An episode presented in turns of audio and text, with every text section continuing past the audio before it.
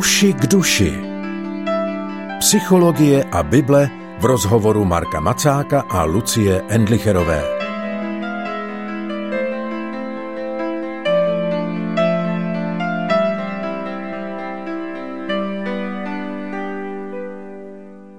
Známá znělka ohlásila pořad Uši k duši, u jehož poslechu vás jako pravidelně vítá Lucie Endlicherová a u mikrofonu je spolu se mnou můj tradiční host, psycholog Marek Macák. Marku, ahoj. Ahoj. My už mnoho týdnů listujeme knihou Martina Bubera Já a ty a objevujeme tam nejrůznější zajímavé podněty, zastavení, prostory k přemýšlení. Minule jsme hodně mluvili o totalitě a mluvili jsme také o tom prostoru setkávání já a ty jako prostoru setkávání ducha. To bylo zajímavé. Tak jsem zvědavá, kam se vrtneme dneska, Marku. Dnes se podíváme na to, zda ten život v duchu, nebo co vlastně ten duchovní život znamená podle Bubra a zda je to nějaká další sféra života, anebo zda je to třeba myslet nějak jinak, což je trochu retorická otázka, to přiznávám. Takže čtu. Rozdělovat život společenství na nezávislé oblasti, k nímž by patřil i v úvozovkách duchovní život, by proto zajisté nemohlo být řešení. Znamenalo by to jenom vydat definitivně tyrany území pohroužená do světa slova ono a zbavit ducha úplně skutečnosti. Neboť duch působí samostatně a vždycky jenom tak, že je ve vztahu ke světu a nikdy ne sám o sobě. Působí v něm svou mocí, která proniká a proměňuje svět slova ono. Duch je v skutku sám u sebe, může-li se postavit ke světu, který se mu otevřel, jako ke svému protějšku, oddat se mu a vykoupit jak jej, tak sebe ve svém vztahu k němu.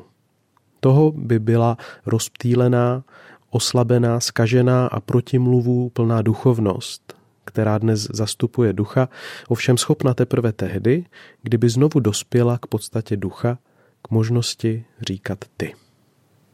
Mně přijde, že jsme tohle trošku nakousli už minule, když jsme mluvili o tom, co je tady ten duch, jako něm Buber uvažuje, a o tom setkávání já a ty, jako tom prostoru duchovního života. Je to tak?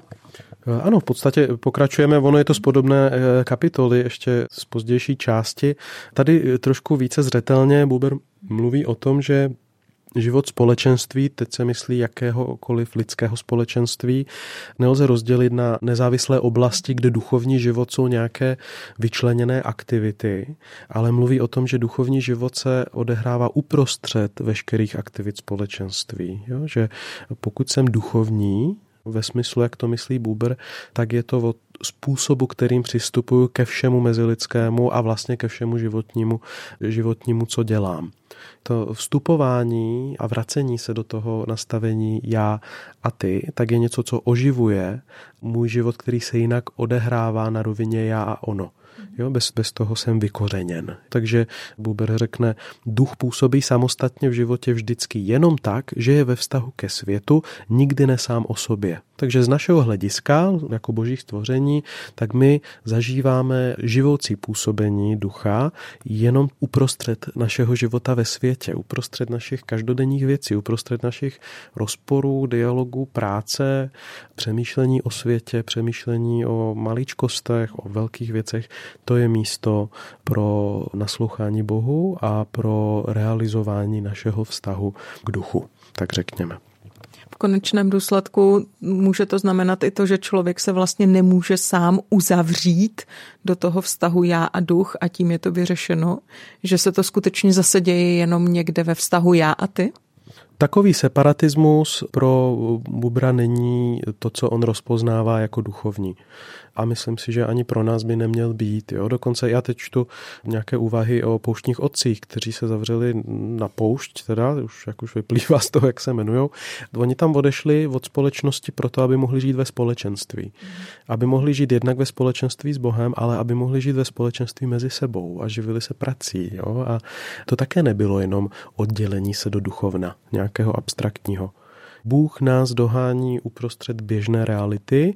Samozřejmě někdy je dobré a nejpravidelně je dobré otočit hlavu více jasně k němu a mluvit více zaostřeně s ním, ale jinak náš vztah k němu, když to řeknu tak jako křesťansky, současně se odehrává uprostřed všeho to je realizování a uplatňování našeho vztahu. Ne jenom tehdy, když je neděle a když se modlím a když čtu písmo, tam jenom více zaostřuju a tam jenom více zřetelně se obracím směrem k němu, ale jednáme ve vztahu k Bohu po každé. Proto třeba Ježíš, když v písmu mluví o tom, jak jednou si bude zpětně povídat o tom, kdy jsme ho potkávali, tak to, kdy jsme ho potkávali, bylo tehdy, když přišel někdo, kdo potřeboval napít a kdo potřeboval odít a kdo po nás něco chtěl. Prostě někdo, koho jsme potkali. A z té epizody, kde Ježíš tohle říká, vyplývá, že lidským pohledem velmi často si ani neuvědomujeme, že potkáváme jeho a že vlastně naše ty, kterému čelíme, je on uprostřed běžných lidských situací, které si jako duchovní vůbec nezařazujeme. Možná, že tohle si pořád dokola potřebujeme připomínat, byť to slýcháme velice často, ale tohle není pro křesťana nikdy dostatečně zdůrazněno. Takové to, že skutečně není svět tam ten duchovní a potom ten svět venku, ale že je to všechno propojeno. A právě tak to je od počátku a Ježíš do toho všeho vstoupil a do toho všeho nás pak taky poslal. No, protože my máme tendenci dělat si ze vztahu s Bohem náboženství jako nějakou činnost, sféru životní a ono od začátku v tom biblickém svědectví, v židovské tradici, v křesťanské tradici potom, tak je, je tahle představa narušovaná. Není to nějaké náboženství, které má nějaké rituály, které se vykonají a tím máme hotovo, aby jsme si mohli žít svůj život. Je to čelení Bohu uprostřed běžné reality. Takže ve staré smlouvě máme různé proroky, přes které Bůh říká lidem, hele, šlapete mi po nádvořích, to není to, co chci. Já chci něco jiného, co se bude projevovat v běžném vašem jednání s druhými lidmi. U Ježíše to také vidíme. Jo? Celý svět je dobré boží stvoření, uprostřed kterého jsme povoleni k tomu chodit před boží tváří a, a svým způsobem nám tohle eh, Buber připomíná, když mluví o tom životě na rovině já a ty, i když nepoužívá ten běžný biblický jazyk. Ono v podstatě, my když tak jako se valíme přes ty svoje běžné dny, tak čelíme na jedné straně druhým lidem a na druhé straně čelíme také sobě samým. To je jakoby ta niterná stránka a jedna věc, kterou Buber ve vztahu k tomuhle eh, vlastně říká, k té každodennosti naší, tak říká také žádný půd není zlý, dokud se neodloučí od podstaty. A v podstatě mluví o tom, že ano, cokoliv také, na co v sobě narazíte, jakékoliv pudy, on tady používá přímo tady to e, ostré slovo, řekněme, tak samo o sobě nejsou zlé, anebo dobré možná. Otázka je, zda jsou odloučené od podstaty nebo ne. Takže já pokud jakoby se ve mně vzbudí e, jakékoliv hnutí duševní, prostě něco, co se vynoří v mém prožívání, tak otázka není jenom, je to dobré, co cítím, nebo není. Otázka je, jak se to vztahuje k realitě mého vztahu k druhým lidem. A z toho až potom můžeme rozpoznat, jakým způsobem mám tomu hledat prostor. Mám to teďko brzdit, mám to teďko vyjádřit, mám, je to vlna, na které se mám vést směrem k druhému člověku. Ten základní filtr vlastně, Buber říká, je podstata. A ta podstata je ten střed a tím středem je otázka, k čemu mě teďko volá reálně živé vztahování se k druhému člověku jako ke svému ty. Najednou zjišťuju, že kdybych něco udělal, poddal se nějakému pudu třeba, tak ho začnu zvěcňovat toho druhého člověka. A nebo někdy naopak, pokud se více neotevřu a nedám větší prostor nějakému pudu třeba radosti, nebo touze po intimitě, nebo nějakému oslovení, nebo potřebě se vymezit, nějaký prostě hnutí v nás. Ten hlavní regulace regulátor, ta, ten kompas pro nás má být ten živý střed, kterým je právě to, když to řeknu abstraktně, říkání druhému člověku si moje ty, prostřednictvím toho, jak se k němu stavím. A to je hodně zajímavé, protože najednou je to úplně jiné rozlišování, než takové to hned dopředu to má znamínko plus nebo mínus a hned dopředu vím, jestli je to dobře nebo jestli je to špatně. Ano a, a zase myslím, že v tomhle se můžeme zase vrátit k Ježíši, i když Buber o něm moc nemluví, ale bude o něm mluvit v jednom z našich příštích čtení, protože Ježíš byl právě ten, který překvapoval tím, jak různé lidské pudy vlastně moc neodmítal.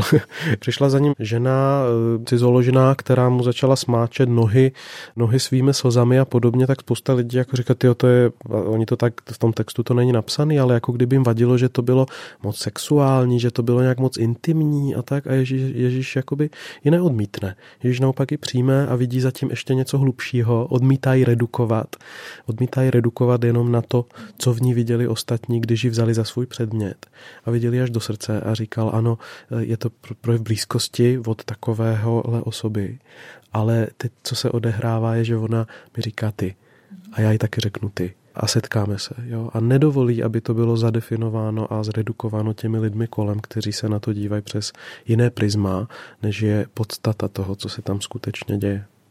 A nebo ta chvíle, kdy se o Ježíšovi říká, že, je, že tráví ten čas na těch, na těch hostinách a, a je najednou společníkem nevěstek a, a celníků.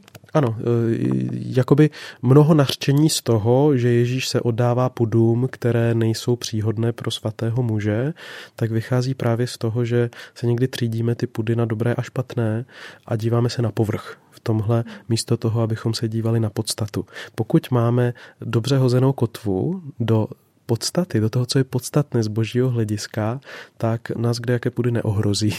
Ten svatý člověk nebo Ježíš jako paradigma, ten úplně první a základní svatý člověk, eh, ve kterého šlipy jdeme, tak on mohl chodit na různá místa a on mohl se různými způsoby propojovat s druhými lidmi právě proto, že měl správně to těžiště. A tohle se bude dít i lidem, kteří půjdou eh, v jeho šlepích. Proto často se ocnou na místech a budou jednat eh, s lidmi i způsoby, které pro člověka, který se dívá na povrch, tak mu přijdou příliš na jednu nebo na druhou stranu. Můžeš nám prosím ještě jednou připomenout tu větu s těmi pudy oddělenými od podstaty, abychom se vrátili k tomu, z čeho jsme vycházeli teď? On tady říká, žádný pud není zlý, dokud se neodloučí od podstaty. Pud, který je spjat s podstatou a je jí určován, je plazmou života ve společenství. Pud, který se od ní odloučil, tento život rozkládá. A to je najednou hodně zajímavé, protože put může být životem, plazmou společenství. Může, pokud není centrem. Si je zluž na nějakém místě, myslím, říká, když přijde pravý bůh, polobohové můžou zůstat. To mi přijde vlastně podobné. Put není alfa i omega, put je něco, co může být dobrá stránka života a oživující aspekt života ve chvíli, kdy jádrem je podstata. Unikat od pudu jako princip není žádná větší záchrana, jako snažit se v pudu ztratit. O tom to není. Dobrá připomínka toho, že bychom eh, měli mít strach z něčeho jiného než z půdu samotného. Ano, z Boha samotného, řekněme. Měli bychom mít, ano, bázeň Boží v podstatě. Děkuji, Marku. Děkuji za dnešní povídání. Těším se i na to příští setkání nad knihou Martina Bubera, já a ty. Uzavírá se tedy dnešní vydání pořadu Uši k duši. Loučí se Lucie Endlicherová a Marek Macák.